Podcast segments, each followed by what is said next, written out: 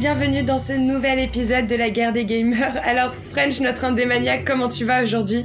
Eh ben ça va, ça va super bien, Joss. Et puis j'ai eu l'occasion de finir plusieurs pépites indé ces derniers temps. J'aurai l'occasion de vous en reparler. Jalma, toi, notre amateur de grande licence, pour ceux qui l'auraient oublié, est-ce que tu as un petit mot à nous dire pour ce début de podcast? Alors oui, j'ai un petit mot à vous dire. J'aimerais moi remercier les auditeurs qui nous suivent de plus en plus euh, et leur euh, leur préciser qu'on a eu la chance de se rencontrer tous à Lyon. Oui. Euh, et c'était vraiment un super moment. Je voulais leur en parler de ça.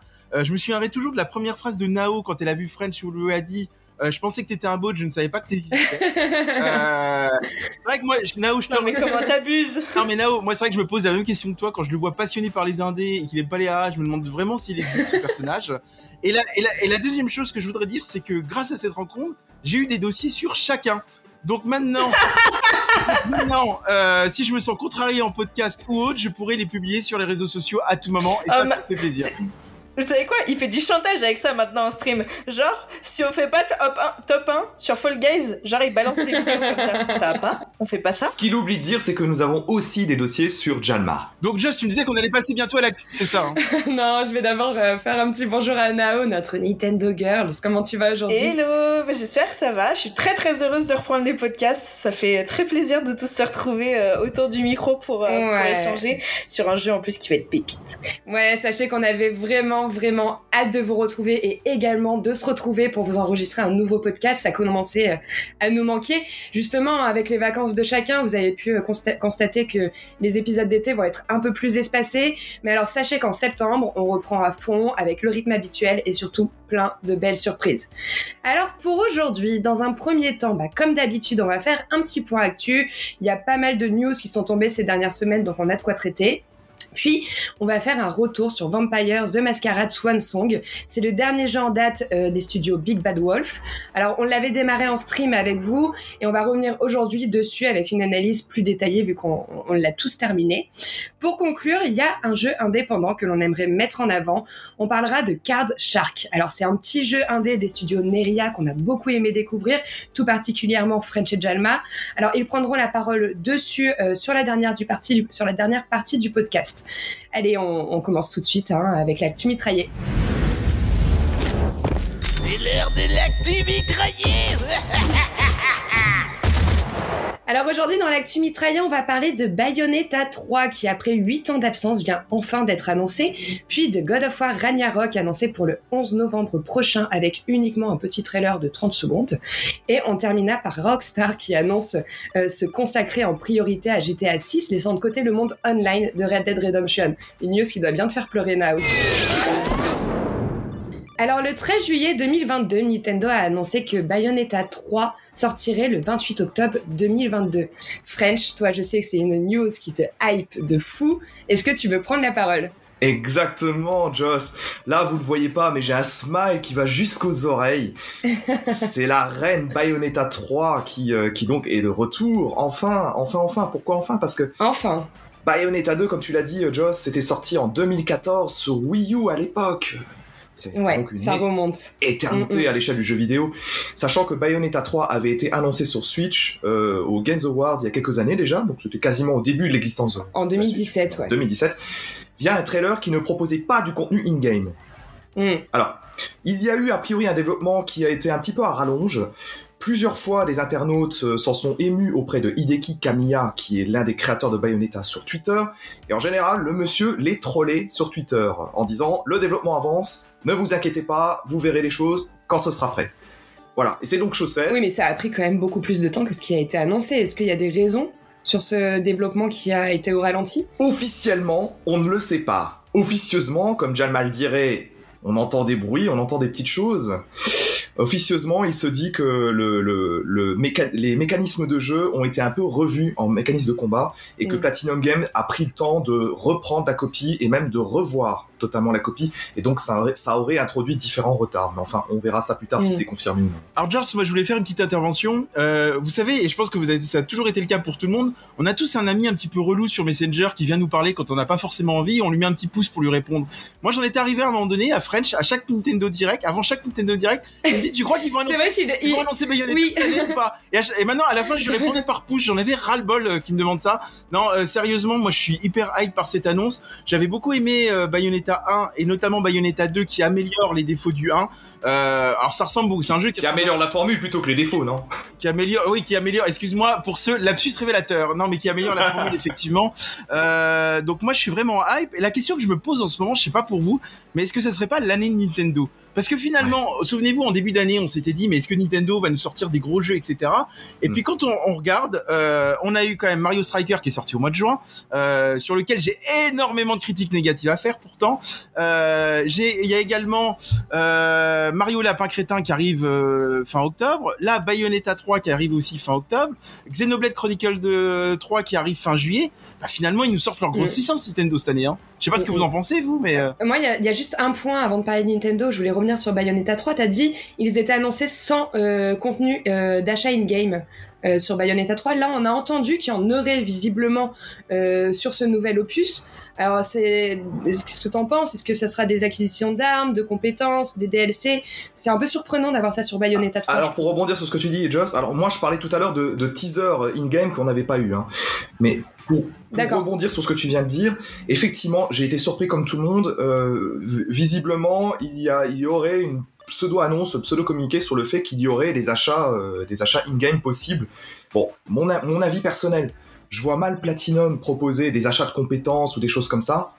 Euh, Est-ce que ça fait allusion peut-être à des cosmétiques du, dans le jeu? Est-ce que ça fait allusion peut-être à, à, à de futurs DLC ou de futurs contenus je, je sais pas trop, mais j'avoue que j'ai été un peu surpris par ça. je, suis- et- je suis un, je suis un peu mitigée hein, sur euh, cette, euh, cette actu-là hein, par rapport à Bayonetta. Bon, par contre, ce qui, est, ce qui est personnellement. intéressant, si on veut rester sur notre positif, c'est que par contre, ils ont aussi annoncé un nouveau personnage. euh, Oui. Donc en plus, là, ils ont réussi aussi à renouveler le jeu. Hein, il y aura un nouveau personnage qu'on ne connaît pas du tout. qu'on Mm. Ouais, on a vu un, on a vu bestiaire, on a vu un bestiaire de dingue aussi, hein, pour. Ouais. euh, Ouais, alors ça, c'est- pas, sur- c'est pas surprenant parce qu'ils maîtrisent bien la formule. Hein. C'est vrai qu'ils ont eu toujours un bestiaire assez dingue dans leur Mm. précédent jeu, euh, avec des combats assez épiques. euh, moi, je me souviens de, de grands monstres géants avec qui Mm. tu combats où c'est vraiment génialissime. Enfin, moi, honnêtement, c'est un jeu que j'attends aussi de pied ferme euh, et j'espère qu'il va bien marcher.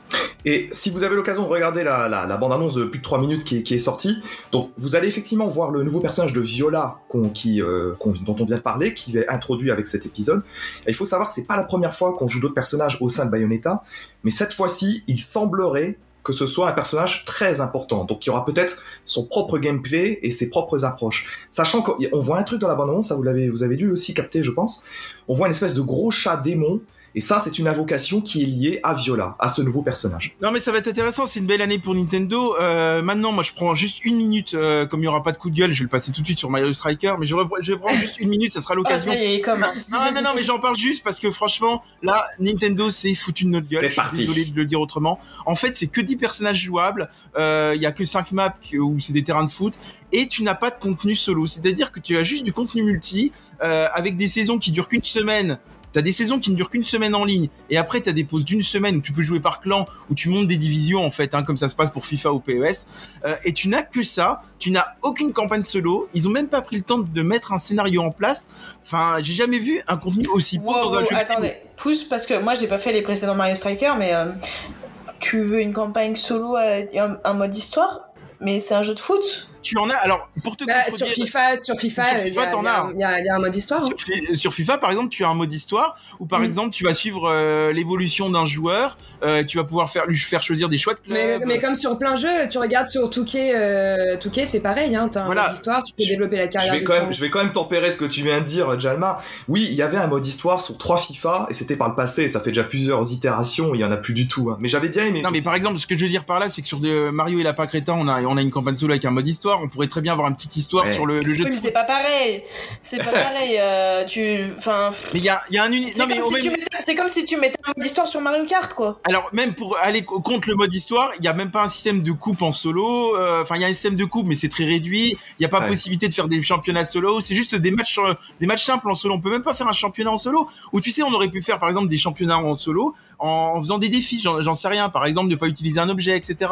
Euh, franchement, la campagne je, je comprends pauvre. ton l'ascenseur émotionnel que tu as eu, surtout que tu l'attendais énormément. Ça a été attendu par énormément de joueurs et je serais très curieuse de savoir si vous, qui attendez Mario Striker, avez eu cette même déception que Jalma. N'hésitez pas à nous le dire en commentaire, je pense qu'il pourra répondre avec Moi, vous. j'ai entendu beaucoup de retours euh, justement qui disaient que qu'ils étaient très très déçus du contenu qui avait été fait sur Mario Striker. Voilà, du manque de contenu et dernière chose, parce qu'on va on va passer à la suite. Dernière chose, le gameplay est quand même intéressant et assez sensationnel. Voilà. Mais, mais du coup, Jalma, alors, euh, tu, tu le qualifierais comment ce Mario Striker que t'attendais tellement C'est un peu comme euh, un amour d'été que tu as déjà oublié alors qu'on est mi-juillet Non, je fais de temps en temps des parties en ligne parce que c'est, comme je disais juste avant, elles sont intéressantes, mais je suis dis- un jeu aussi cher, euh, c'est cher payé, on va dire. Voilà.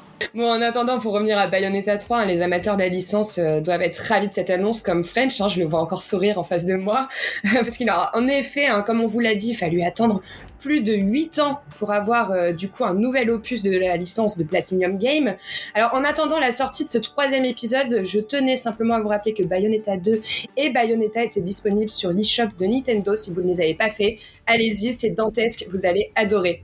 Allez, on continue tout de suite avec God of War qui sortira donc le 11 novembre prochain en exclusivité sur PlayStation. Alors, on a simplement pu voir un, un trailer de 30 secondes pour annoncer cette sortie. Est-ce qu'il y a des inquiétudes à avoir ou est-ce que c'est volontaire? Jalma, c'est toi qui te posais ces questions. Je vais te laisser euh, prendre la news. Euh, donc oui, effectivement, just comme tu viens de dire, euh, le jeu a été annoncé le 9 novembre avec un, accompagné d'un petit trailer. Euh, moi, je me pose vraiment des questions si- de savoir si le jeu est prêt ou s'il rencontre pas des soucis d'optimisation. Euh, et je me demande si les équipes vont pas connaître une période euh, de forte activité, ce qu'on regrette souvent chez les développeurs, parce qu'il y a eu d'autres jeux ces derniers temps, notamment Ubisoft qui a annoncé Skull Bones, qu'on attendait depuis 2017. Et eux, ils ont pris quand même le temps de montrer une heure de jeu. Alors, je dis pas Alors, qu'il ce aurait que tu- fallu montrer une heure sur God of War, mais on aurait pu montrer quand même une partie de gameplay de 5-10 minutes. Et là, on a Ce que, ce tu, ce que tu oublies, c'est qu'on a eu un trailer de 3 minutes qui a été euh, annoncé lors de la oui. PlayStation Showcase Oui. euh, de Santa Monica Studio. Donc on a eu quand même des choses. Donc est-ce que c'est pas plutôt un petit trailer de 30 secondes pour annoncer l'effet surprise et faire le petit buzz Euh, moi, je suis pas trop inquiète. hein. En plus, euh, il a annoncé que ça va être euh, le système d'exploitation de pleine puissance de la PS5 avec un affichage en, en 4K 60 Mm. FPS. Euh, moi, je j'ai pas de crainte. Je pense que c'est vraiment plutôt euh, l'effet de surprise qu'ils ont voulu mettre en place. On a vu quand même pas mal Ouais, de non, choses auparavant rejoins. Sur God of War. Donc, euh, moi, les inquiétudes, elles sont un peu dispersées pour moi. Alors moi, je vous, je vous rejoins moins. Je vais juste rappeler les conditions désastreuses dans lesquelles euh, a été annoncée la date de sortie. C'est-à-dire qu'en fait, des insiders avaient annoncé que le jeu, potentiellement, euh, on aurait un set of play le 30 juin, euh, qui n'a pas eu lieu.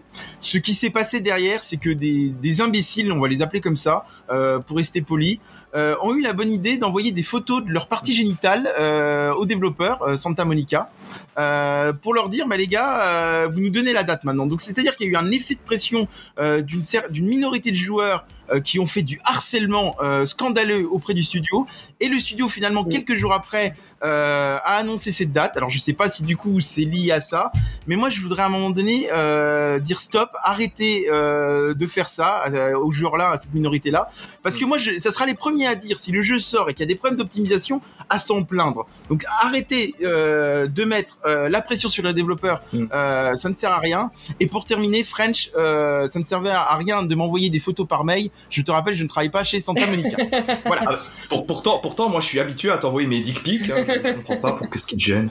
Mais euh, pour, pour que continuer, je suis tout- bien sûr, je suis à 100% d'accord avec euh, tout ton propos. Euh, et histoire aussi d'ajouter un tout petit truc, évidemment, ce sont des développeuses de Santa Monica Studio qui ont reçu des dick pics via Twitter et compagnie. Donc on est de nouveau dans la masculinité toxique, le, le sexisme de base qui, qui empoisonne le jeu vidéo et pas que. Oui. c'est Arrêtez, insupportable arrêtez ce genre de conneries, c'est nul à chier, Mm. quoi. Merde. Et, et tu vois, moi, déjà, c'est dommage. Et ben, il faudrait peut-être y réfléchir. J'aurais bien aimé qu'il y ait, euh, que la communauté de joueurs, bon, qui a, qui a condamné hein, l'ensemble de ces attitudes, mais on aurait peut-être pu essayer de trouver tous ensemble une sorte de hashtag pour montrer qu'on soutient les développeurs, parce que grâce à eux, ça nous permet euh, de nous amuser, euh, de se divertir, parce qu'il faut rappeler quand même que le jeu vidéo reste un divertissement. Et je suis désolé, les gars, mais les joueurs, euh, enfin les développeurs, les studios ne seraient pas là. On ferait quoi sans les jeux vidéo? Donc maintenant, un peu de respect, laissez-leur leur temps de développer les jeux. Euh, on râle assez quand un jeu euh, est pas optimisé et je vais le faire avec Vampire euh, parce que j'ai eu quelques bugs, donc je vais m'en plaindre plus loin. Mais s'il vous plaît, laissez-leur le temps de développer. Si God of War sort en 2023, il ne sortira qu'en 2023, mais laissez-leur du temps. C'est fou, j'ai jamais été aussi d'accord avec Lucas. Oh, c'est beau. Tout arrive, Nao, tout arrive. Ouais, ça me surprend qu'elle dise ça, mais je- elle, me, elle me voit un peu comme son mentor, j'ai l'impression. Non, non, pèse tes mots par contre, mon collègue. D'accord. Pour revenir juste à Skull and Bones que tu, euh, que tu citais un peu plus tôt, euh, Janma. Alors, moi, moi, je suis un peu comme toi. God of War, Ragnarok, j'aurais aimé en voir beaucoup plus, évidemment, pour l'annonce. Après, il y a quand même une grosse différence entre Skull and Bones qui a montré une heure de jeu. C'est que Skull and Bones, dans la tête des joueurs, c'est un jeu qui est en développement depuis des années et il est inconnu du grand public. God of War, il est hyper attendu. Tout le monde, Mm. ou presque, s'attend à un jeu qui va être meilleur que le précédent. Mm. Finalement, ils peuvent se permettre de jouer l'effet de surprise. On connaît, le con- on connaît le contexte, on sait qu'on reprend Alors, la défaite chose. de Baldur, après tout ça, donc on s'imagine un peu la suite du scénario, on s'imagine les personnages qu'on va retrouver. Je suis mitigée entre euh, les arguments Alors, Joss, personnellement. si tu me- m'autorises à faire un droit de réponse à French, parce que là, il vient de dire une bêtise, je vais prendre un contre-exemple de son contre-exemple. Euh, Hogwarts Legacy, c'est un jeu qui était euh, annoncé depuis longue date et personne n'avait vu de- d'image de gameplay. Hogwarts Hogwarts Legacy, depuis, a montré plus de 20 minutes de gameplay. C'est pas un jeu qui, qui est connu parce qu'on va le découvrir, même si on connaît très bien la licence Harry Potter. Pourtant, ils ont montré 20 minutes de gameplay. God of War aurait pu éventuellement montrer... Mais ce que, bah, ce que voulait dire justement French par là, c'est que God of War, on connaît le gameplay, on connaît l'histoire, on connaît toute la narration du jeu et la suite potentielle du Non, jeu. mais c'est pas grave, on Ouais, oui, là, euh, Il écoute pas quand on parle. Et t'as, et t'as- et t'as encore, euh, c'est, bon, c'est valable ce que tu dis, Jalma, mais après tu as encore d'autres salons du jeu vidéo qui vont avoir lieu encore, euh, bah, Game, Gamescom, euh, La Paris Games Week. Paris Games Week, le TGS, Tokyo Game Show et compagnie. Bon, potentiellement, mon, mon impression, ils vont encore, ils vont montrer du gameplay. Ça ouais, va. bon, dans tous les cas, pour le moment, on sait pas, on en sait, c'est vrai qu'avec cette petite annonce, on n'en sait pas vraiment plus sur le chemin hein, qu'emprunteront euh, euh, nos deux héros de ce deuxième volet, mais on a hâte de le découvrir, je pense, ici, tous au sein de l'équipe. Alors, je rappelle néanmoins un truc euh, assez important, c'est qu'il n'y aura pas moins que de, de quatre éditions qui seront disponibles en précommande. hein. Vous avez déjà toutes les descriptions sur Internet, on va pas les détailler ici car elles sont assez longues. Et, et, et d'ailleurs, à propos des fameuses éditions, il y a déjà les deux grosses éditions collector de God of War qui sont en euh, périmées en, à quasi partout. Ouais. Et euh, c'est déjà en train de, les scalpers sont déjà en train de faire leur petit marché sur eBay. C'est, les, les prix sont en train de monter, monter, Mm. monter. Enfin, c'est absolument. Mm. Il y a aussi un petit scandale que j'ai eu, parce qu'il y en a une, une très grosse édition qui ne dispose pas de- du jeu en physique et ça a fait un bad buzz sur Twitter également. Tout à fait. Enfin bon. Euh, on va continuer euh, avec euh, la dernière news et là je vais m'adresser à Nao qui est la grande fan de Red Dead Redemption 2. Euh, du coup Rockstar hein, a annoncé qu'ils allaient euh, se consacrer en priorité au développement de GTA 6.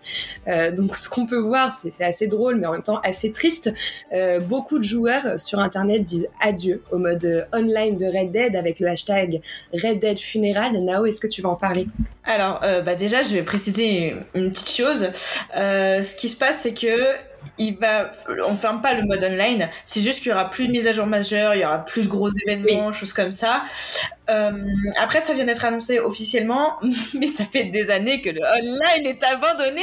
Ça fait combien de temps qu'on n'a pas vu de grosses Ouais. mises à jour? Des fois, on avait Ah ouais. des season pass euh, euh, qui diraient six mois. Euh, sur euh, sur l'année, euh, enfin ça valait pas grand chose. Le, vraiment le jeu est abandonné depuis très longtemps. C'est juste que c'est annoncé Et la fille, elle t'annonçait avec le sourire, tu mais sais. qu'est-ce que je te dise Qu'est-ce que je te dis sincèrement C'est vrai que je vois tout le monde s'offusquer, mais pour y avoir rejoué il y a pas si longtemps en mode online et avoir joué un bon moment dessus il y a pas si longtemps, euh, les maps sont vides. Donc on dirait même que le mode online est abandonné par les joueurs. Tu ne croises quasiment personne sur ta C'est le map. serpent qui se mord la queue en fait. Ce qui s'est passé, c'est qu'il y a eu une très grosse hype. On attendait beaucoup de choses. On attendait d'avoir euh, des habitations. On attendait d'avoir justement de la gestion peut-être de ferme, des choses comme ça, des nouveaux métiers. Parce qu'en fait, Oui. les métiers, on les a finis tous très vite, je pense. Euh, donc on, s'a- on s'attendait à avoir des, des nouvelles choses arriver. Et au final, on les a jamais vues. On a vu qu'au final, ils renouvelaient uniquement dans les mises à jour euh, des cosmétiques et euh, à la limite euh, quelques armes, choses comme ça. Mais c'était tout. Enfin, donc je pense que c'est juste que les, les joueurs se sont lassés, etc. Et au final, c'est plus du tout rentable pour Rockstar. Ceci dit, on peut on peut voir que hum, que le mode RP de Red Dead Online se développe Oui. fou furieux en ce moment et en fait c'est juste que maintenant les, les joueurs n'attendent même plus les développeurs pour s'amuser sur le, sur le jeu et ils modent comme ils ont fait pour GTA ils lui redonnent un second Ah oui, ils font le boulot à la place des développeurs, super. Mais c'est triste ce que tu dis quand même. Non mais, enfin moi tu t'annonçais avec le sourire, voilà, il n'y aura plus de Mais mise à jour majeure. Parce que, parce que je m'y suis fait à force. Le jeu, il est abandonné depuis 2019. On est en 2022. Genre, c'est pas une nouveauté pour moi. C'est juste que c'est écrit noir sur blanc. On dirait que vous tombez sur la news alors que ça fait, moi je suis d'accord avec Nao, ça fait euh, plusieurs mois et même quelques années que le jeu est complètement mis de Ça côté. bien que Rockstar prend les, les joueurs pour des vaches à lait. C'est-à-dire qu'ils se rendent compte que le jeu n'est pas rentable donc ils se disent, eh ben on va mettre toutes nos équipes. Mais sur on, GTA on parle, on parle, on parle du développement de GTA 6, qui est un jeu qui est attendu, mais par des millions de Et joueurs. on est d'accord, on être reviendra pas là-dessus. énorme et qui va être un développement très important, surtout qu'ils se mettent la pression de dire attention, ça va être l'un de nos plus gros GTA. Bah, c'est sûr. Donc ils veulent vraiment. En fait, en fait, le truc, c'est que faut, faut se rendre compte d'un truc, c'est que GTA V, il est sorti en 2013. Donc, en fait, ce qui va se passer là, très, enfin, c'est juste qu'ils ont besoin de mobiliser des développeurs qu'ils auraient pu mettre sur le online. Mais en fait, vu que le RP se développe de son côté, que le online est un peu abandonné déjà depuis un moment, autant qu'ils récupèrent cette masse salariale, là pour euh, créer un meilleur contenu sur GTA 6 parce que faut pas croire avec autant d'années d'attente il va y avoir euh, une critique qui va être très élevée de la part des joueurs on peut avoir le droit au faux pas tu vois bien la réaction des joueurs, ils sont super tristes, ils se sentent abandonnés. Tu, ça, devrait, ça devrait pas te faire sourire. On a quand même des hashtags Red Dead euh. Oui, mais va voir, le, va voir les hashtags, ils sont pas si nombreux sur Twitter. T'as- Je pense que tu as une minorité de personnes qui, qui a fait la une des médias des jeux voilà, vidéo quand même en peine- France. hein. Qui est en peine de cet abandon du mode online, mais la plus grosse majorité est en attente du GTA 6. Et c'est normal pour, pour la réussite commerciale du jeu, pour tout ça, c'est normal qu'ils se concentrent sur le développement de GTA 6. En fait, vous avez pas vécu ce que vivent les joueurs parce que moi je l'ai vécu par le biais de Blizzard. Euh, je suis quelqu'un qui était passionné par Heroes of the Storm. Comment ça, je l'ai pas vécu? J'ai plus de 500 heures de jeu sur Red Dead, et notamment du online, mais à force de moment, j'ai fait le tour, j'ai récupéré toutes les collections, j'ai fait toutes les cartes au trésor, j'ai monté mes métiers au niveau max, à un moment donné, j'ai fait le tour du jeu, je l'ai fini. C'est une fois que t'as fini le mode histoire, c'est pareil. Alors par contre, Nao, tu nous, Tu n'oublieras pas de prendre tes gouttes, c'est important parce que je sens que tu vas partir en sucette là. Mais euh, non, mais non, mais à un moment donné, moi, j'ai fait partie des orphelins de Blizzard qui, qui ont abandonné Heroes of the Storm. Quand t'apprécies un jeu et que tu vois que les développeurs ne s'en occupent plus parce que ça a été annoncé la semaine dernière pour que HOTS, il y aurait plus de mise à jour non plus. Euh, alors que quand t'apprécies un jeu et que tu joues encore de temps en temps en ligne, et ben ça te rend triste. Je suis désolé. Et moi, je peux comprendre que des joueurs en ce moment soient contrariés, même si je comprends aussi d'un côté euh, Rockstar qui mise tout sur GTA 6, mais ils auraient pu laisser une petite équipe pour euh, faire des mises à jour sur Red Dead. Personnellement, en tant que joueuse online de, de, de Red Dead, euh, ça fait très longtemps que je suis contrariée. J'ai pas attendu qu'ils nous annoncent qu'ils vont se consacrer au développement de GTA 6 pour être contrariée. Ça fait euh, plusieurs mois, plusieurs années que je suis contrariée qu'il n'y ait aucun développement supplémentaire sur ce mode online. Et surtout des maps Ouais. Vides. Pour trouver des maps avec des joueurs, c'est très compliqué. T'as le temps de te balader très tranquille. Alors je me souviens à l'époque, tu pouvais pas te balader dans GTA 2, euh, dans, dans Red Dead 2 Red Dead sans, te 2. faire, sans te faire prendre un coup de lasso, de te faire gueuner par des gens ou quoi que ce soit. Là aujourd'hui, tu peux te balader Ce qui est exaspérant, à la limite, c'est pas tant que le jeu, le jeu soit, soit abandonné. Bon, ça, c'est l'éditeur qui décide. Encore une fois, nous les joueurs, on peut se plaindre sur Twitter, sur les réseaux comme on veut. Si l'éditeur a décidé, le, voilà, on peut, on peut rien plus. Éditeur et développeur, on peut rien plus. En revanche, moi, ce qui me choque, c'est les explications les plus what the fuck que Rockstar balance à la communauté. Là, la dernière en date, c'est celle qui a été évoquée, c'est toute l'équipe est mobilisée sur GTA 6. Mais on se fout de la gueule du monde. Euh, Qu'est-ce qui empêche, comme le disait Jalma, de laisser une petite équipe à travailler sur un petit contenu? T'es pas obligé de faire du gros contenu narratif sur le Red Dead Online. Tu pouvais travailler sur différentes petites, petites choses. Mais c'est grave du temps, les gars, pour un jeu comme ça. Pas pour euh, Rockstar, arrête. On parle de studios qui ont des centaines et des centaines de salariés au plus haut de. C'est des conneries. Justement, moi, moi, je pense qu'ils veulent. Moi, je... mais moi, je pense vraiment qu'ils. C'est à doigt, c'est à doigt à la commu, ça. c'est- Je suis désolé. Pour moi, ils veulent vraiment se consacrer à GTA 6 pour pas créer déception de la part des joueurs quand ils vont avoir le jeu. Et donc, ils veulent mobiliser le plus de monde pour créer un Ce bon. qui est tellement cruel, c'est que Red Dead rapporte de l'argent. Sauf que Red Dead rapporte de l'argent correctement, là où GTA, ça, ça rapporte énormément, énormément d'argent. C'est ça le vrai problème. Mais bien sûr. Alors tu vois, tu vois, je- dernière chose, je voudrais dire un truc, c'est que j'ai passé mes vacances à faire de la thalassothérapie pour me détendre. Nao, en deux minutes, elle a réussi à me faire perdre le bénéfice des vacances. je suis en tension totale désormais, quoi. Bon, allez, on termine avec. Prépare-toi, la suite arrive. On termine avec les news. En tous les cas, on est tous avec le hashtag Red Dead Funeral, même si ça fait des mois qu'on le supporte, parce qu'il aurait dû naître bien avant ce hashtag au final. Euh, on termine tout de suite avec l'actu euh, mitraillé et on passe au clash du mois.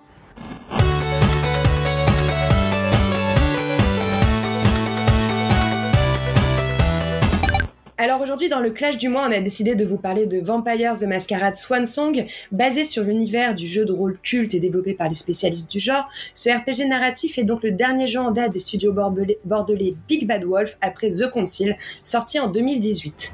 Alors on a donc parcouru hein, la Camarilla, dégusté des breuvages bien bloody, on a répondu au code rouge envoyé.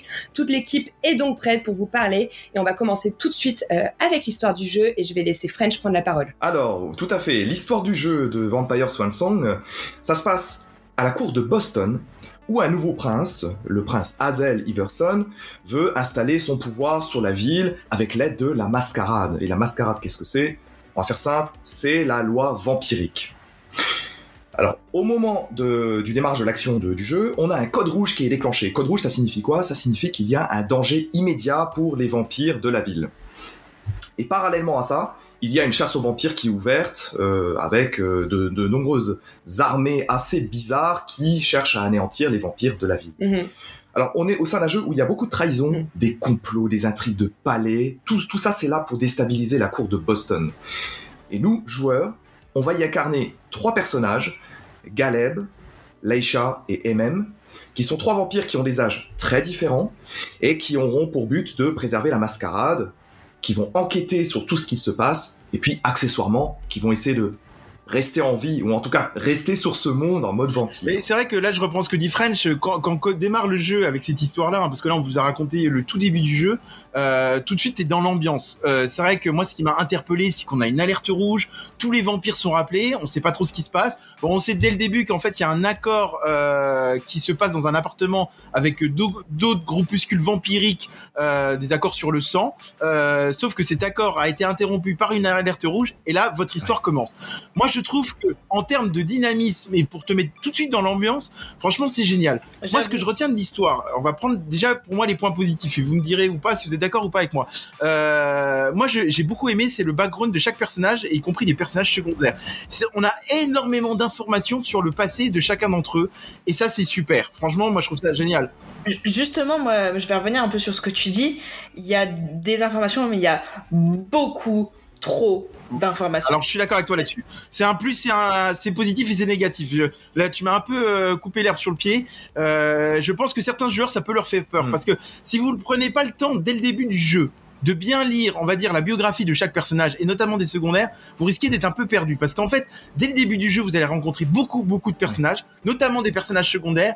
Et si vous, c'est vrai que là, si vous n'allez pas lire la biographie pour connaître leur passé, euh, pour connaître le caractère de chacun, vous risquez vraiment de, de vous De passer à côté de et- beaucoup de choses. ouais. et de pas s'immerger dans le jeu. Et c'est vrai que je trouve ça un peu C'est dommage. vrai, mais pas totalement. En fait, c'est plutôt très richement, richement écrit. Donc en fait, il faut savoir qu'il y a un codex qui compile énormément de choses sur les clans, les personnages, comme tu, comme vous venez très bien de le dire. Et ça, Il est très, c'est très complet. C'est et surtout, moi, je suis, je suis assez allergique à tous ces, tous ces textes pas possibles dans un jeu vidéo. Souvent, je trouve que ça fait euh, inventaire à l'après-vert et c'est exaspérant. surtout, je trouve, et, et- et je trouve que ça ralentit aussi énormément le jeu. Le fait d'avoir euh, toutes ces descriptions, de devoir Oui. vraiment tout lire. En fait, il faut savoir faire le tri dans toutes ces informations. Et moi, je pense que dans tous ces écrits, ce qui aurait été cool à la limite, c'est d'avoir peut-être un peu plus d'animation, de choses comme ça, ou de passages Oui. filmés, parce que vraiment, euh, lire autant de choses sur un écran, c'est comme moi, moi je suis une personne, j'aime énormément de papier, tu vois. Genre, passer autant de temps à lire, bah, je trouve ça hyper fatigant. Genre, vraiment, ça, ça casse vraiment ton... Alors Nao, ce qu'on aurait pu faire pour te rejoindre, c'est au lieu de mettre des textes complets qui- comme ils ont fait dès le départ, euh, c'est-à-dire peut-être mettre des pages blanches, vous allez comprendre dans les biographies, et quand tu découvres un peu euh, ton histoire en avançant dans ton aventure, c'est rajouter des, des paragraphes de biographie petit à petit.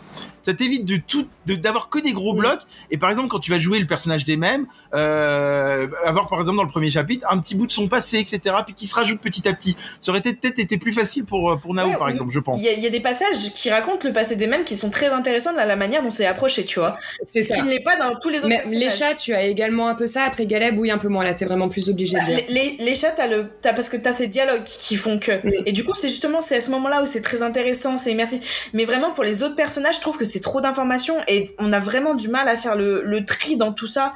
Euh, on peut vite perdre le fil de l'histoire, d'autant plus si on joue pas tous les jours régulièrement. Ça fait beaucoup vraiment à comprendre. Très honnêtement, moi qui n'ai pas tout lu, tu retrouves quand même un peu, euh, voilà, en globalité, euh, lors de tes cinématiques, et tu comprends un peu euh, le background de chaque Ouais, personnage. J'allais dire.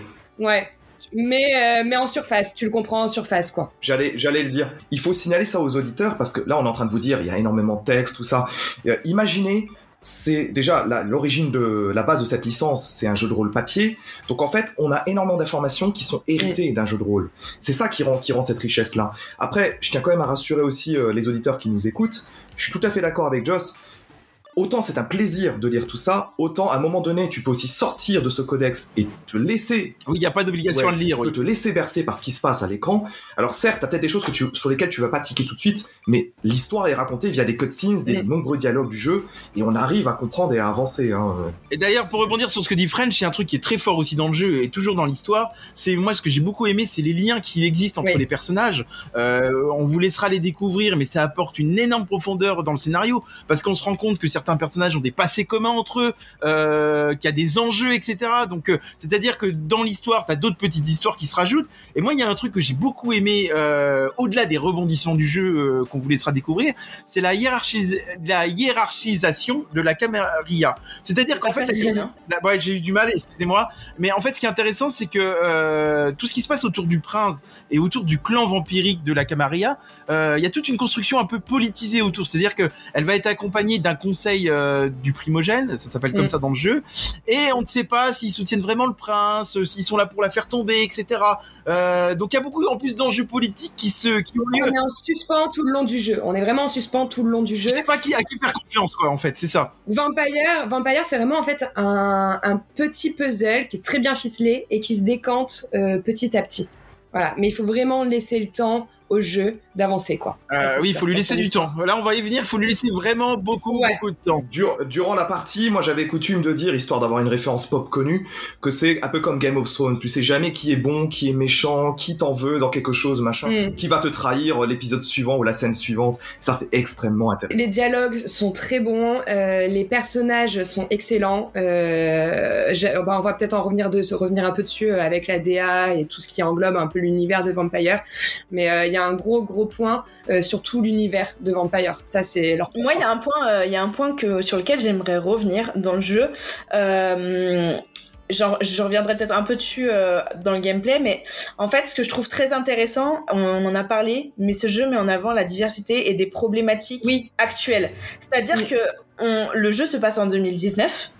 Et ça souligne énormément de, population, de problèmes mondiaux. C'est-à-dire les problèmes de pollution, surpopulation, détérioration de l'environnement. Donc on a un sang qui est moins bon, etc. On peut lire sur des papiers, il y a des na- analyses. On va avoir également de la diversité au niveau des personnages. On va avoir des personnes avec des maladies qui sont connues, le vitiligo. On va avoir des personnages, euh, on va avoir euh, un couple de femmes. Enfin, il y a plein de trucs comme ça où bon, justement on met en avant la diversité et c'est ce qu'on recherche de plus en plus, de mettre en avant tout type de personnes. Et j'ai trouvé ça très très intéressant et mm, vraiment bien fait parce que c'est bien dosé. C'est extrêmement intéressant parce qu'effectivement, comme tu l'as dit, il y a énormément de problématiques terriblement actuelles qui sont exploitées et intégrées au sein du jeu et très bien intégrées. Euh, Il y, a, y a aussi un truc que j'avais beaucoup aimé aussi, c'est euh, le fait qu'il y ait du développement. euh, une des cases de vampire cherche, on va pas trop spoiler, mais cherche à faire du développement sur le sang pour optimiser aussi la qualité du sang et donc Oui. faire perdurer la, la vie des vampires en, est- en étant euh, en, laissant la, la biodiversité euh, se poursuivre avec, entre les humains et les autres sur la planète. C'est super intéressant. Moi, j'ai pas du tout ressorti ça du jeu. C'est marrant parce que j'ai pas du tout vu ça comme ça, moi. Euh, tout ce qui est surpopulation ou problème actuel, euh, ça m'a pas parlé plus que ça, moi, dans le jeu. C'est du contexte, du contexte en background, mais c'est du contexte qui est bien présent. Ah, moi, je vous rejoins, je vous rejoins pas du tout. Moi, alors peut-être que j'étais trop plongé dans l'histoire du jeu et dans l'histoire des personnages, mais euh, je me suis pas posé de questions politiques et fait un rapprochement avec notre monde actuel pour le coup, moi. Alors non, mais c'est c'est vraiment c'est du background. C'est pour ça que j'ai dit que j'y reviendrai un peu plus dans le gameplay. C'est des choses que tu vas apprendre dans. Ça fait partie de ta narration, mais tu le découvres en jouant, en faisant de la recherche, etc. Ah, mais j'ai pas fait de comparaison avec le monde actuel, c'est bizarre. Justement, on a beaucoup de choses à dire, donc on va avancer, on va directement passer à la DA. Euh, Nao, t'avais la parole, je te laisse continuer si tu veux nous parler un peu de la DA. Alors, la DA, j'ai plein de trucs à dire. Les graphismes, pour moi, ne sont pas à la hauteur d'un jeu en 2020. Ah Je m'explique avant qu'on me jette la pierre dessus. Elle a raison, elle a raison. Euh, L'environnement, ils sont bien faits. Euh, les décors, on est sur un environnement très luxueux. Les appartements, c'est beau. Enfin, il y a plein d'endroits que j'ai visités. J'étais en mode waouh. On a du détail, on a de l'interaction aussi avec le décor. On a un environnement qui est urbain, luxueux, ambiance assez sombre, mais Des jeux de lumière de fou aussi. oui, des très bons jeux de lumière. Parfois peut-être un peu trop sombre parce que ça dépend où je jouais chez moi. Il y a des moments où j'étais là en mode fallait que je change de pièce parce que j'étais trop dans le noir. Par contre, les personnages. Oh mon dieu, les personnages, mais qu'est-ce qu'ils en fait? C'est pas possible. J'avais l'impression de jouer aux Sims 2 modé, tu sais. Genre, Ah, t'es dur, t'es dur. Non, non, non.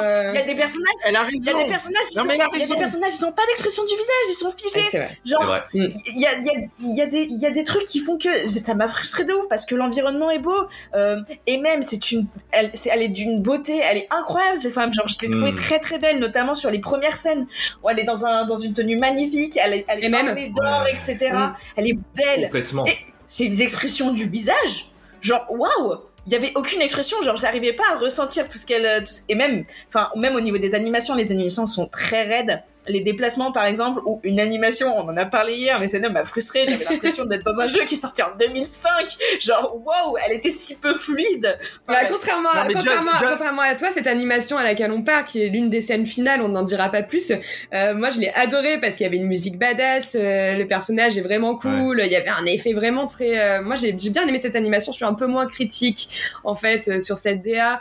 Euh, à la limite, ce que je vais plus euh, rebondir sur euh, sur la DA, c'est euh, comme on l'avait dit euh, entre nous, c'est vrai qu'on on sent que les univers sont certains assez vides et je pense que le budget est- répondait pas en Mm. fait à la hauteur des espérances euh, euh, pour Vampire plus ça après oui sur les effets euh, de, de, de- de- du visage etc on n'a pas trop de réactions un Elle a raison. Franchement, je vais la rejoindre complètement. Moi, alors, je vais encore passer pour le mec modeste. J'ai la chance de jouer en 4K. À un moment donné, la pire introduction pour dire ça.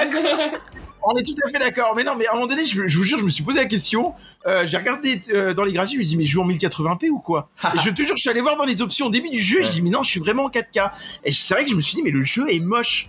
Et, et je me suis vraiment posé la question. c'est mots, Là- moche mais il y a des, des... Ah, moi, je l'ai trouvé je moche. trouve Désolé, je l'ai Moi, je le trouvé moche. ok je comprends que graphiquement parlant il est pas à la hauteur de vos espérances mais en fait il y c'est a un jeu euh, développé sur Unreal Oui, mais il y a, il y a une DA que j'ai tellement apprécié à découvrir. Euh, j'ai trouvé chaque euh, chapitre, euh, chaque ambiance plutôt belle. Euh, hormis certaines qui sont euh, un peu plus fades, mais ça c'est normal comme dans tous les jeux, qu'au final j'ai voilà ce petit point euh, faible, je l'ai pas trop pris en compte personnellement de mon côté. Pour argumenter derrière, euh, deux choses. Pour moi, les graphismes, de toute façon, c'est pas ce qu'il faut mettre en avant dans le jeu. Et c'est un jeu de, de gameplay Non. et de scénario. Donc finalement, les graphismes, tu t'y fais. Deuxième chose, On deuxième pardonne, chose, on pardonne. parler de la DA des graphismes. Moi, il y a quand même des maps euh, que j'ai trouvé qui avaient beaucoup de caractère et beaucoup de cachet. Oui, euh, que j'ai beaucoup aimé. Par exemple, il y a un moment donné, il y a une, une espèce d'enquête qui se fait dans un appartement euh, avec Oui. Galeb au début du jeu. Incroyable. Que l'appartement est La serre. construit. Euh, la serre dans cet appartement avec la serre notamment, etc. On Ouais. va pas toutes les dévoiler, mais moi il y a des maps que j'ai trouvé avec beaucoup de cachets. Il y a d'autres maps que j'ai trouvé très ternes, très euh, très noires et avec après je pense que c'est normal. C'est inégal. Les maps les plus ternes, si tu notes bien, ça a été les chapitres les plus courts. Donc je pense qu'en fait qu'ils se sont concentrés vraiment sur les scènes, enfin les chapitres où il y avait de la longueur, où il y avait vraiment de l'exploration pour nous faire quelque chose d'assez grandiose. Et après sur les chapitres les plus courts, voilà, ça a été un peu plus vite balayé. Encore une fois, je pense que c'est une question de budget et qu'il fallait prioriser, Ouais, prioriser certaines choses.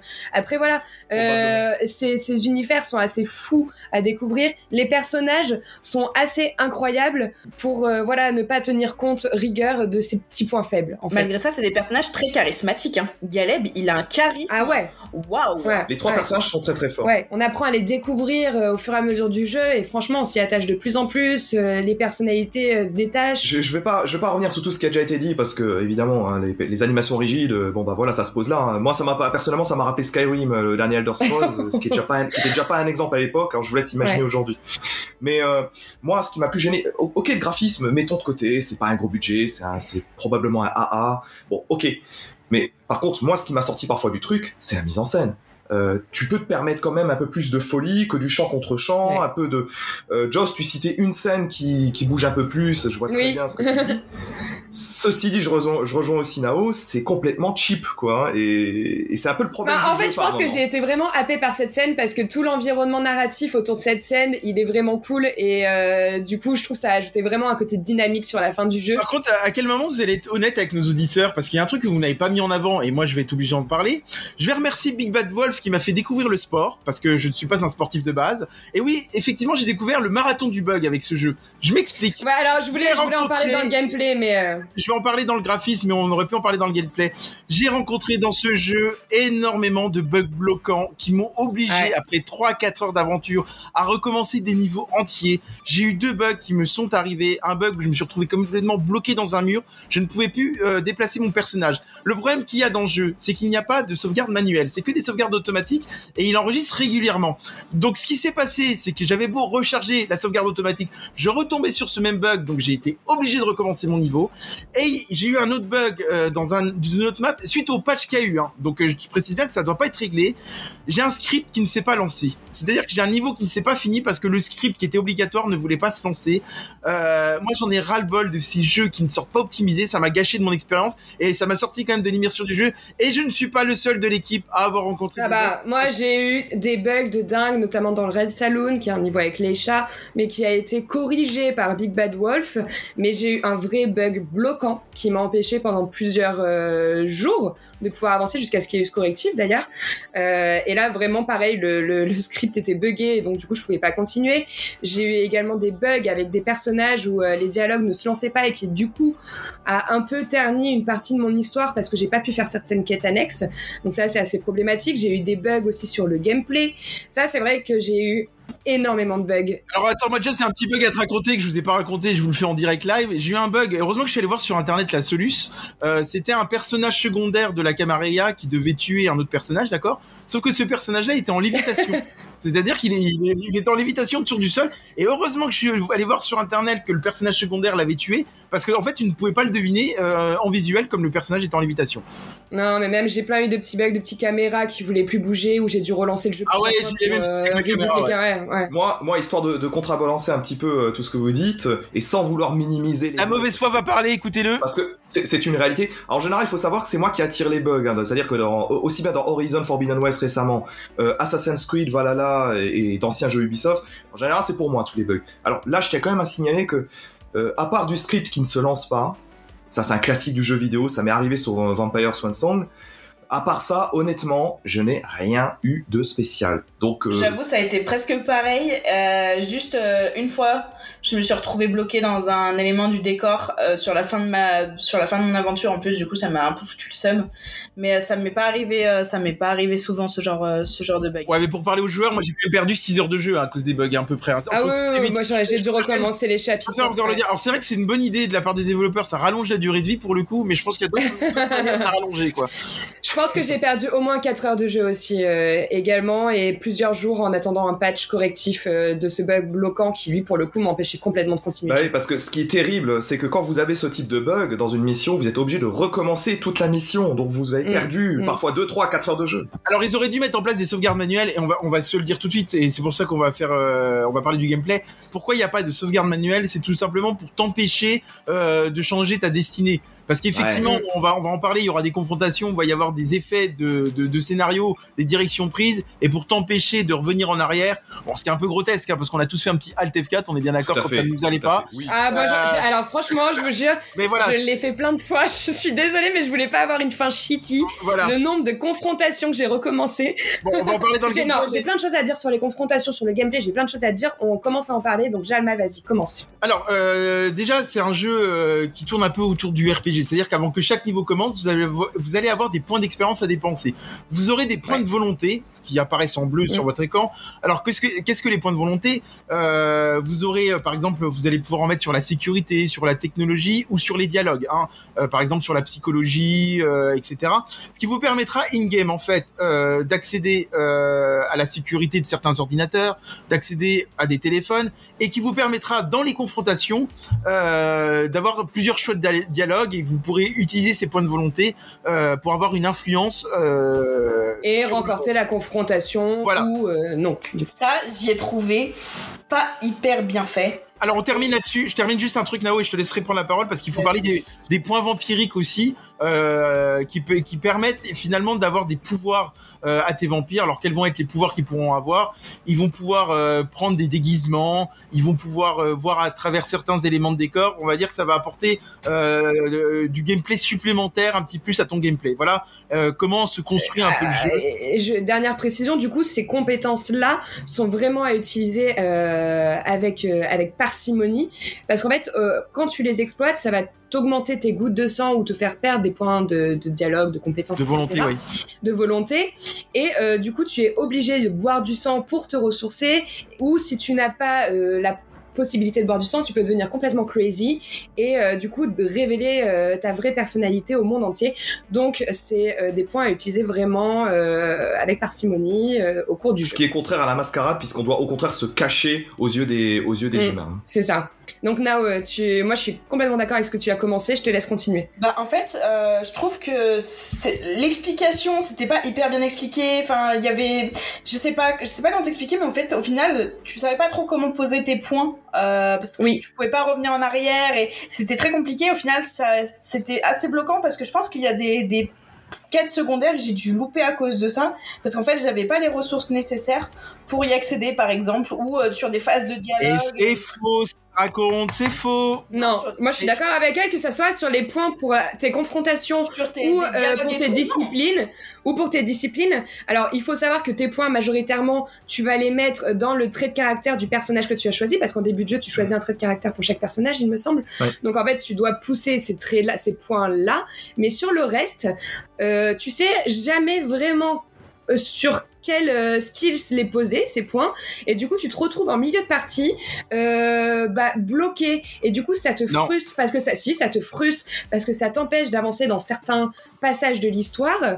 Et on n'a pas non, vraiment de re- mais euh, laisse-moi terminer. On n'a pas vraiment de regard sur comment positionner ces points. Et je trouve que ça aurait pu être un peu plus simplifié euh, notamment au niveau des confrontations on a énormément de choix de dialogue on a énormément de, de, de, de chemins et on se retrouve un peu perdu et c'est frustrant de les perdre en fait. Alors si on avait ça- alors après c'est pas un défaut c'est bien d'avoir voulu prendre ce chemin là et d'avoir voulu exploiter ce système là mais c'est peut-être un peu trop compliqué. Si on l'avait simplifié on serait peut-être un peu moins frustré au cours du jeu sachant qu'il y a déjà énormément Non, de choses. alors, alors là où je suis pas d'accord du, du tout d'accord avec vous, c'est que les développeurs justement étaient très intelligents, même si vos points euh, que vous dites ont mal été répartis, vos points de volonté, euh, ils ont fait euh, pour pouvoir t'en sortir dans le jeu et euh, il y a plusieurs chemins pour arriver au même but. Je m'explique. Par exemple, euh, il y a des énigmes qui sont à réaliser. Par exemple, vous voulez ouvrir un coffre et vous n'avez plus assez de points de volonté pour pouvoir l'ouvrir.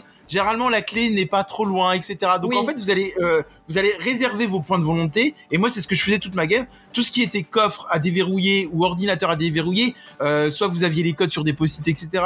Donc généralement, j'essayais de trouver où était la clé ou les codes, et je réservais mes points de volonté pour les confrontations que vous évoquez, pour les avoir suffisamment. Et en fait, et même dans les confrontations que vous évoquez, il y a, y a possibilité, même sans point de volonté, euh, de gagner la confrontation en utilisant les bons dialogues, en utilisant les bonnes réponses. Et c'est là où le jeu est très fort, c'est qu'il te permet euh, d'utiliser finalement plusieurs chemins pour arriver au même but, euh, même si les points de volonté n'ont pas été dépensés C'est- comme vous le Tu as tout à fait raison dans ce que tu dis.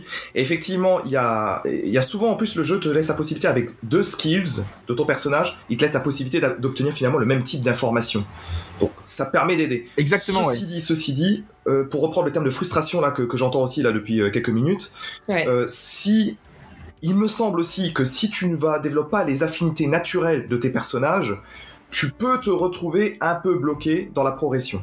Donc à un moment donné, il faut être aussi Oui. assez logique avec son personnage et son avancée. Si toi, Jama, t'as peut-être bien géré, moi, je, honnêtement, j'ai pas été gêné non. Bah non, bah non, Jalma a mal géré parce qu'il s'est retrouvé avec une fin shitty parce qu'en fait il a mal développé les compétences attitrées à ce personnage.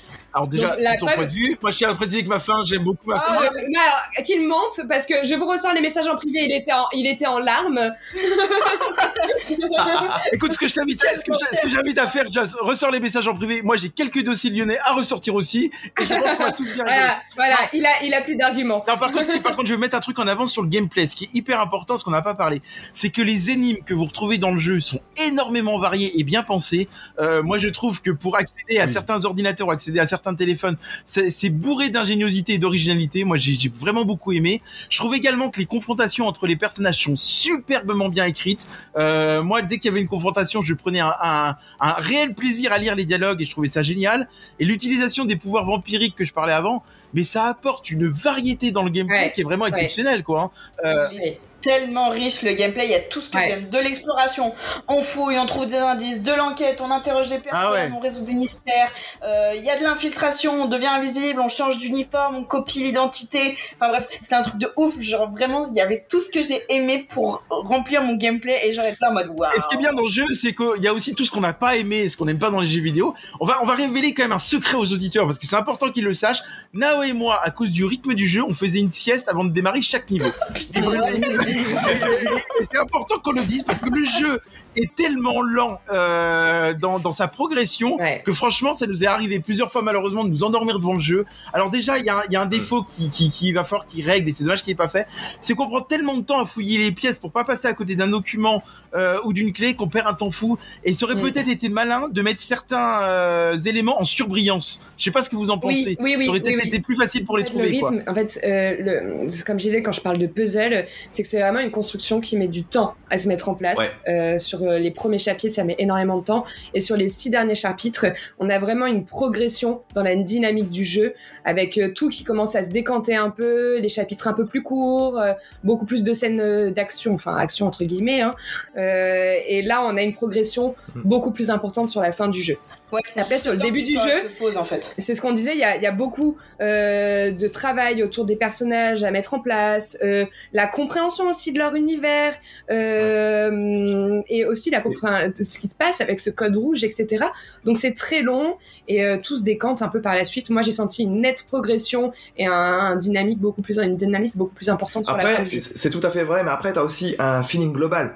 Le feeling global, il est très lent. Il est très lent pour plein de petites choses qui auraient pu être améliorées. Je prends un exemple très Ouais. con. Euh, la course des personnages.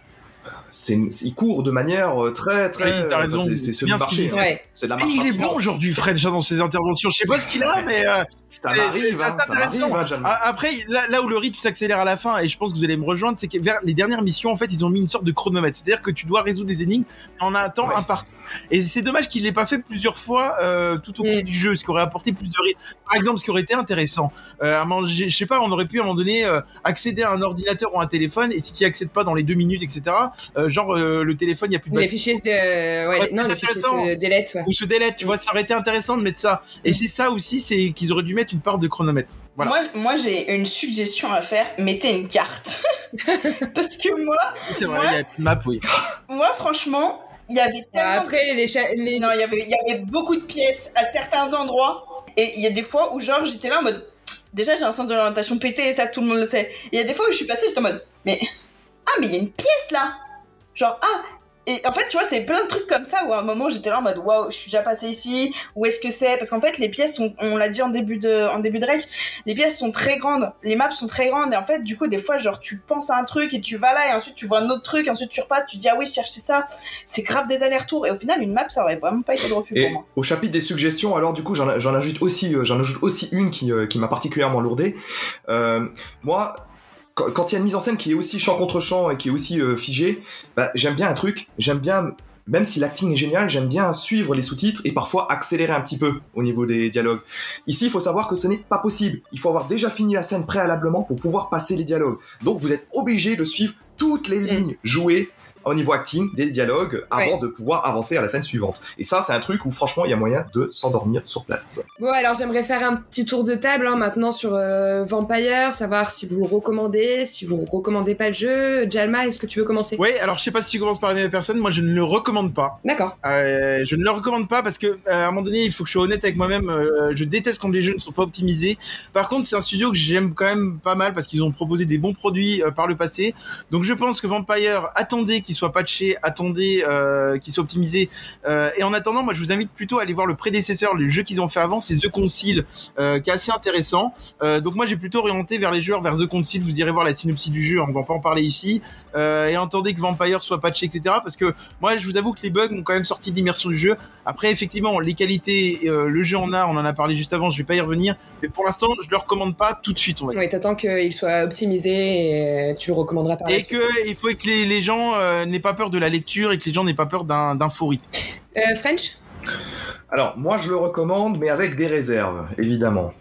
Alors déjà, euh, contrairement à Jalma, moi j'ai pas envie d'envoyer euh, d'envoyer euh, les auditeurs vers The Council pour une raison très simple, c'est que Vampire, certes, il y a les bugs. Alors ça, c'est une réalité. hein. Mais au-delà de ça, Vampire, c'est nettement plus ambitieux que The Council. Donc, à tout prendre, allez dans la nouvelle expérience de Big Bad Wolf Studio, n'allez pas sur The Council. euh, Moi, enfin, moi, c'est mon avis personnel. Après, pour parler de Vampire, moi, j'ai adoré la narration globale. euh, c'est à ce, à ce stade de l'année, c'est pour moi le jeu le plus riche au niveau personnage, caractérisation, euh, implication des personnages dans une intrigue globale qui les dépasse. C'est vraiment mais hyper puissant. Mm. C'est du RPG que Mm, vous que vous vivez, le vrai RPG papier. Alors Fred, je t'invite je t'invite à découvrir Kirby, tu serais surpris hein, de la profondeur Je l'ai fini hein. Kirby, comme tu le sais. Voilà. Après, pourquoi des réserves? Parce que on l'a tous dit, hein, c'est lent. Donc il faut aimer les enquêtes très posées. Il faut prendre son temps.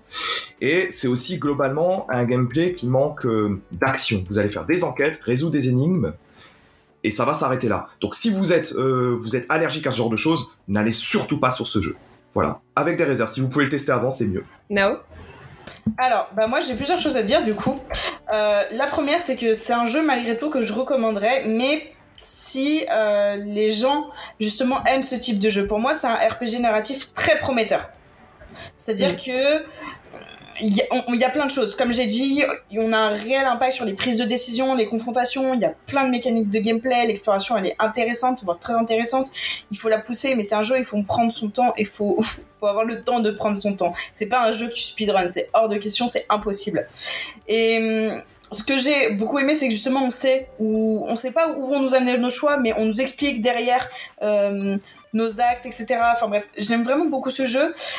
Donc je le conseillerais, mais voilà, il faut prendre le temps. Euh, parce que derrière, faut pas oublier qu'on l'a rappelé, mais il y a l'enjeu d'adapter un jeu de rôle papier à un jeu vidéo. Et ils ont réussi parfaitement à retranscrire ça, mais c'est peut-être un peu complexe. Mais voilà. Et euh, si j'avais un point négatif, ceci dit, à dire, c'est qu'on est quand même sur un jeu français et les dialogues sont full anglais. et Je trouve ça dommage. Ouais, mais ça, C'est ça, les ils ont, voulu. euh. Ils ont raison.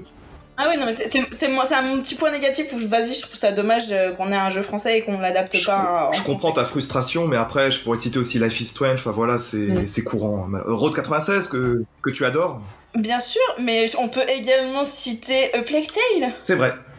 C'est Voilà. vrai. Non mais voilà. non mais vraiment, je recommande, mais faut prendre le temps. Faut aimer, faut prendre Ouais, le temps, découvrir, etc. Ça correspond pas à tous les types de joueurs. de mon côté, moi, je vais rejoindre un peu l'avis hein, euh, de, de mes chroniqueurs. hein. J'ai adoré la personnalité des personnages, j'ai adoré apprendre à découvrir leur histoire. Euh, les énigmes sont super bien construites, j'ai adoré l'univers. Euh, comme vous, je trouve que le jeu est assez lent, avec des scènes assez longues. Après, voilà, moi, ce que je note, c'est qu'une fois qu'on est lancé vraiment à fond dans le jeu, il y a des passages vraiment très, très, très stylés et qui nous tiennent un peu en haleine. On a envie de découvrir, en fait, euh, euh, cette conclusion. Euh, donc bon, ouais, que je vais reprendre les mots de Nao. C'est un très bon jeu, mais prenez votre temps et si, voilà, si c'est pas votre délire, passez. Dernière chose, dernière chose, studio quand même à suivre parce que entre The Concile et Vampire, il y a quand même une progression et ils améliorent à chaque fois les, défauts du prédécesseur. Je pense que le prochain jeu, donc je sais pas du tout sur quel univers ça sera, ça peut être très intéressant. Il reste toujours dans cet univers de, de narration, mais je pense que le prochain jeu peut être très fort. Donc on va quand même continuer à suivre ce. Ouais. Bon, en attendant, hein, euh, pour conclure un peu sur Vampire, euh, la narration du jeu, hein, malgré elle, euh, malgré le fait qu'elle soit un peu linéaire, reste très accrocheuse. Le récit hein, réserve des rebondissements. Chaque personnage dispose de son histoire. L'ensemble est vraiment développé avec une puissance dans la dernière partie du jeu. Alors, malgré euh, quelques bugs techniques, euh, visuels qu'on a pu euh, les mentionner auparavant, la DA euh, et le jeu restent tout à fait corrects. Euh, après, maintenant, c'est à vous de vous faire votre avis. N'hésitez pas à nous faire vos retours en commentaire si vous l'avez fait. Si vous voulez vous lancer, n'hésitez pas à nous mentionner pour nous dire un peu où vous en êtes et votre ressenti. On serait ravis d'échanger avec vous là-dessus. On va clôturer avec ce clash du mois. On va tout de suite passer au calumet du pixel. Oh, tu peux faire tourner, s'il te plaît? Pas de soucis, man. Oh. Aujourd'hui, dans le calumet du pixel, on voulait cette fois-ci mettre en avant un petit coup de cœur, enfin un coup de cœur même. Je parle de Card Shark. Alors, édité par Devolver Digital et développé par les studios anglais Neriol, euh, Card Shark est un jeu d'aventure avec comme gameplay l'art de tricher au jeu de cartes. French, est-ce que tu veux commencer euh, pour prendre la parole un peu sur Card Shark? Avec plaisir, Joss. Euh, Alors, comme tu l'as dit, donc c'est le nouveau jeu du studio Nerial qui avait déjà signé le, jeu Reigns, qui avait eu son joli succès d'estime il y a quelques années, qui avait donné lieu à deux, ou trois jeux de mémoire. Euh, alors, dans Card Shark, on se place, l'action prend place dans la France du XVIIIe siècle. Donc, on est encore en pleine royauté. c'est un jeu de cartes, un jeu de cartes pur et dur, mais on ne fait que tricher. C'est-à-dire par là, vous n'allez pas jouer euh, à la belote, euh, au poker. Non, non, non. Vous allez utiliser tout un tas de techniques pour tricher et pour gagner des ronds et euh, arnaquer euh, les convives que, contre lesquels vous allez jouer. Alors, la progression va se faire parmi euh, de nombreuses célébrités de ce siècle. Vous allez croiser par exemple des, des, gens connus comme, comme Voltaire et beaucoup d'autres. Et il y a une intrigue, c'est ça qui est assez étonnant, puisque vous allez euh, découvrir au fur et à mesure une conspiration qui prend place jusqu'au sommet Mhm. de la royauté. Et au niveau du, Mhm. du mécanisme de jeu, faut savoir que la narration, ça se passe façon visual novel. Donc en fait, c'est du texte et vous allez faire défiler le texte et vous allez voir les personnages qui discutent les uns en- entre les autres. Avec des textes très bien écrits, on peut le dire. hein. très très, bien écrit. très, ouais. très bien écrit. hein. Franchement, très Extrêmement. relevé. hein. Très extrêmement C'est bien traduit en français. Mm. C'est il y a du jeu de mots, il y a de l'esprit. C'est très bien foutu. Ouais, beaucoup d'esprit dans les, dans les dialogues, ouais. Tout à fait, tout à fait. Et vous allez aussi avoir les séquences de gameplay elles-mêmes qui vont faire appel, en fait, il vaut mieux jouer avec la manette, et ça va faire appel au stick et à tout un tas de techniques de Sioux pour remporter les, les mises avec le plus de thunes possible, et ça, c'est Jalma qui va vous l'expliquer. J'ai une petite question. Tu, tu dis qu'il y a une histoire un peu à côté et qu'au final c'est un jeu de cartes. Est-ce qu'on arrive vraiment à avoir une histoire intéressante et poussée au travers euh, de jeux de cartes? C'est assez intrigant. Bah moi je vais te répondre, c'est là où est la surprise en fait, parce que moi je m'attendais justement à, à de la succession de triches, mais tu ne fais pas, tu ne triches pas que pour tricher, tu triches pour faire avancer ton scénario. C'est-à-dire que chaque triche euh, a un intérêt dans son scénario qui va se développer autour de ce qu'il a dit d'une euh, sorte de conspiration, etc. Et, euh, le scénario est- pour un jeu indé est tellement accrocheur. Euh, Mm. mais vraiment accrocheur Mm. hein, euh, que finalement t'as vraiment envie de l'enchaîner pour savoir euh, bah, quel va être le dénouement le dénouement du jeu et ça je m'y attendais pas Toi- honnêtement je m'y attendais pas ça a été vraiment la réelle bonne surprise On aurait pu penser que c'était un gimmick, que tu vois que le cœur du jeu c'était uniquement faire tes parties de cartes, enchaîner des trucs. Mm, mm, mm. Bah en fait, non, non, non. Il y a vraiment des vraies scènes à dialogue, des surprises. Euh, pour citer, il y, y a un peu un humour un peu à la Terry Gilliam, un peu Monty Python, avec parfois le quatrième mur qui est brisé, avec des éléments fantastiques qui viennent se greffer aux éléments historiques, sans trop vouloir en dire. C'est vraiment quelque chose de très très riche. C'est vraiment le, deuxième partie du jeu. C'est un jeu de cartes où on triche. C'est également un jeu narratif. et alors par exemple pour en venir à la triche on va donner un ou deux, exemples de triche qu'il y a Euh, on va par exemple le- la première triche qu'on t'apprend à faire on t'appr- on t'apprend finalement à verser euh, du vin dans un verre et à regarder le, le jeu de cartes de ton adversaire. Et en fait, une fois que tu- tu as bien analysé les cartes, tu vas les signaler par, la, par un chiffon. C'est-à-dire qu'en fonction des gestes que tu fais avec ton chiffon, ça va permettre de te dire à ton complice de savoir Ouais. euh, quelle carte il a en main. Ou il y a, il y a un autre, euh, une autre triche qui moi il m'a- plu notamment. Je vais pas toutes les dévoiler, mais par exemple à un moment donné tu vas distribuer des Oui. cartes et tu vas les mettre au-dessus de- d'un petit miroir, d'un petit reflet, ce qui va te permettre de connaître la carte de ton adversaire euh, et que tu vas pouvoir aussi encore signaler à ton complice. Et là où c'est intéressant, euh, c'est important, c'est qu'en plus il y a un temps euh, déterminé pour le faire. C'est-à-dire que si tu mets trop de temps euh, à signaler à ton complice la triche, ton adversaire va s'agacer.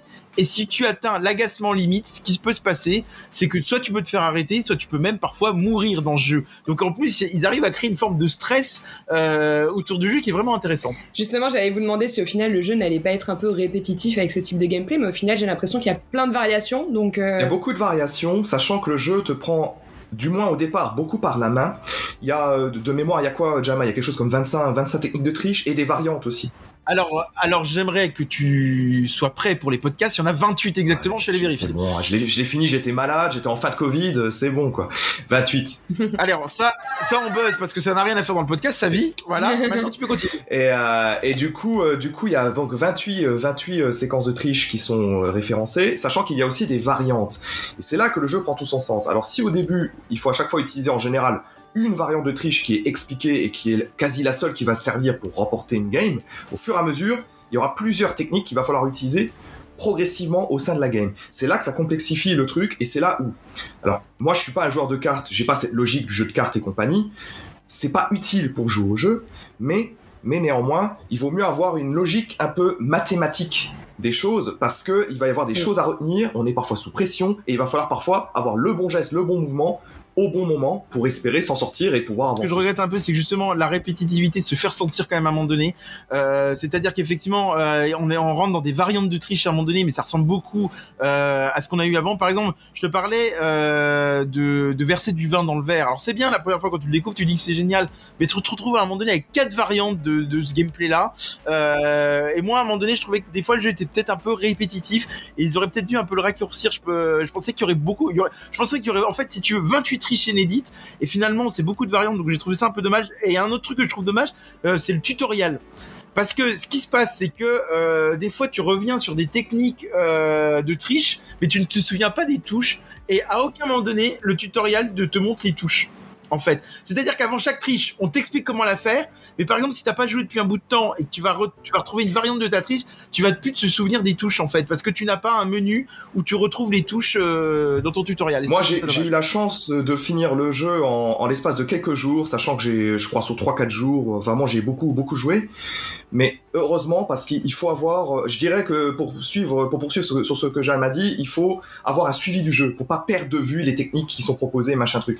Sinon, si tu fais un break de une semaine, deux semaines, il y a des chances que tu sois totalement perdu si les trois. Ah, justement, euh, French, toi tu parlais de logique euh, mathématique, euh, de pression. Euh, Jalma, tu parlais justement un peu de cette perte euh, dans les techniques de jeu. Est-ce que le niveau d'accessibilité hein, pour ce jeu est... Bah, il y, a- il y a trois niveaux de difficulté déjà. Il y a Ouais, il y en a trois. Moi, j'ai utilisé le niveau normal. J'ai pas pris de risque de faire le niveau difficile. le- l'expert, c'est quoi? C'est dès, dès que tu perds une étape, tu recommences à zéro. Je crois que c'est ça dans le. Ouais, alors voilà, c'est ça le problème. Et comme en fait, comme des fois, le, même les tutoriels dont je parlais ne sont pas toujours très explicites. Moi, ça m'est arrivé plusieurs fois à pas comprendre là où le jeu voulait en venir dans Mm. les techniques de triche. Ça m'est arrivé une ou deux fois. Et le niveau difficile, en fait, ce qui se passe, donc je me suis même pas essayé, c'est que si tu loupes euh, une épreuve, tu recommences ton jeu à zéro.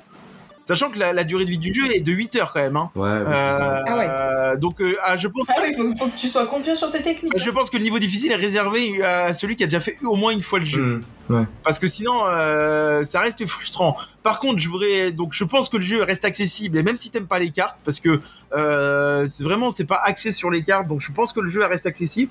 Moi, je conseillerais quand même ce jeu alors que c'est un indé. et Vous savez que j'aime pas les indés euh, parce que pour son originalité, parce que je trouve qu'un un jeu qui propose de la triche, je trouve ça intéressant et je voudrais mettre quand même en avant les musiques. Euh, je trouve que les musiques du jeu sont exceptionnelles. Euh, pour ceux qui ont eu la chance d'aller au plus du fou, euh, j'avais l'impression d'être au plus du fou dans la dans la session mousquetaire. hein, pour le coup. Voilà, ça, c'est une belle région, mais on s'en fout complètement. Bon, alors je vais reprendre un peu hein, les dires de mes chroniqueurs et les compléter. Euh, Vous l'avez compris, Card Shark est un jeu euh, complètement novateur hein, dans son gameplay de jeu de cartes, etc. C'est un jeu qui vaut vraiment le détour, euh, surtout sur les visuels qui ont été dessinés à la main grâce à l'illustrateur russe euh, Nikolai euh, Troshinsky, euh, qui utilise la peinture à l'huile, qui sont vraiment magnifiques. Jalmal l'a mentionné, la bande son est vraiment superbe. C'est interprété par un orchestre, ça a été composé par Andrea Boccadoro. Le gameplay est plaisant, les intrigues, les ambiances et les personnages sont captivants. Alors c'est un jeu qu'on vous recommande à découvrir. hein, je pense que vous l'accordez Oui, tous. clairement. Ouais. Euh, Essayez-le, c'est original. Ce ouais. qu'on fera, c'est les- on vous laissera nous les liens euh, en description si vous voulez euh, en découvrir un peu plus sur le jeu. Bah écoutez, on arrive sur la fin de ce podcast qu'on avait très hâte de vous enregistrer. Merci à tous de nous avoir écoutés. Avant de vous laisser, je voulais vous annoncer une petite surprise, un tournoi. Fall Guys, le grand jeu du moment que l'on voit partout sur Twitter, euh, va être organisé entre streamers le mercredi 17 août. Alors appelez la guerre des streamers, le but sera pour... Ah ouais, carrément, la guerre des streamers, Putain, ça fait envie quoi. Ouais, c'est pas mal. T'es pas là pour cultiver des champignons, mon ami. Hein. Fall Guys, euh, c'est une course. Le but sera pour 8 à 10 streamers, on sait pas trop encore, de composer son équipe et d'éliminer tous ses concurrents pour remporter la grande finale. Alors plus euh, d'informations euh, seront balancées sur notre Twitter, donc stay connect. En attendant, on vous dit à la prochaine, on était ravis de vous retrouver et puis, euh, et puis on continue de se voir très très bientôt quoi. Allez, à bientôt, bisous, salut tout le monde. Jouez Yes. bien, bye bye Bye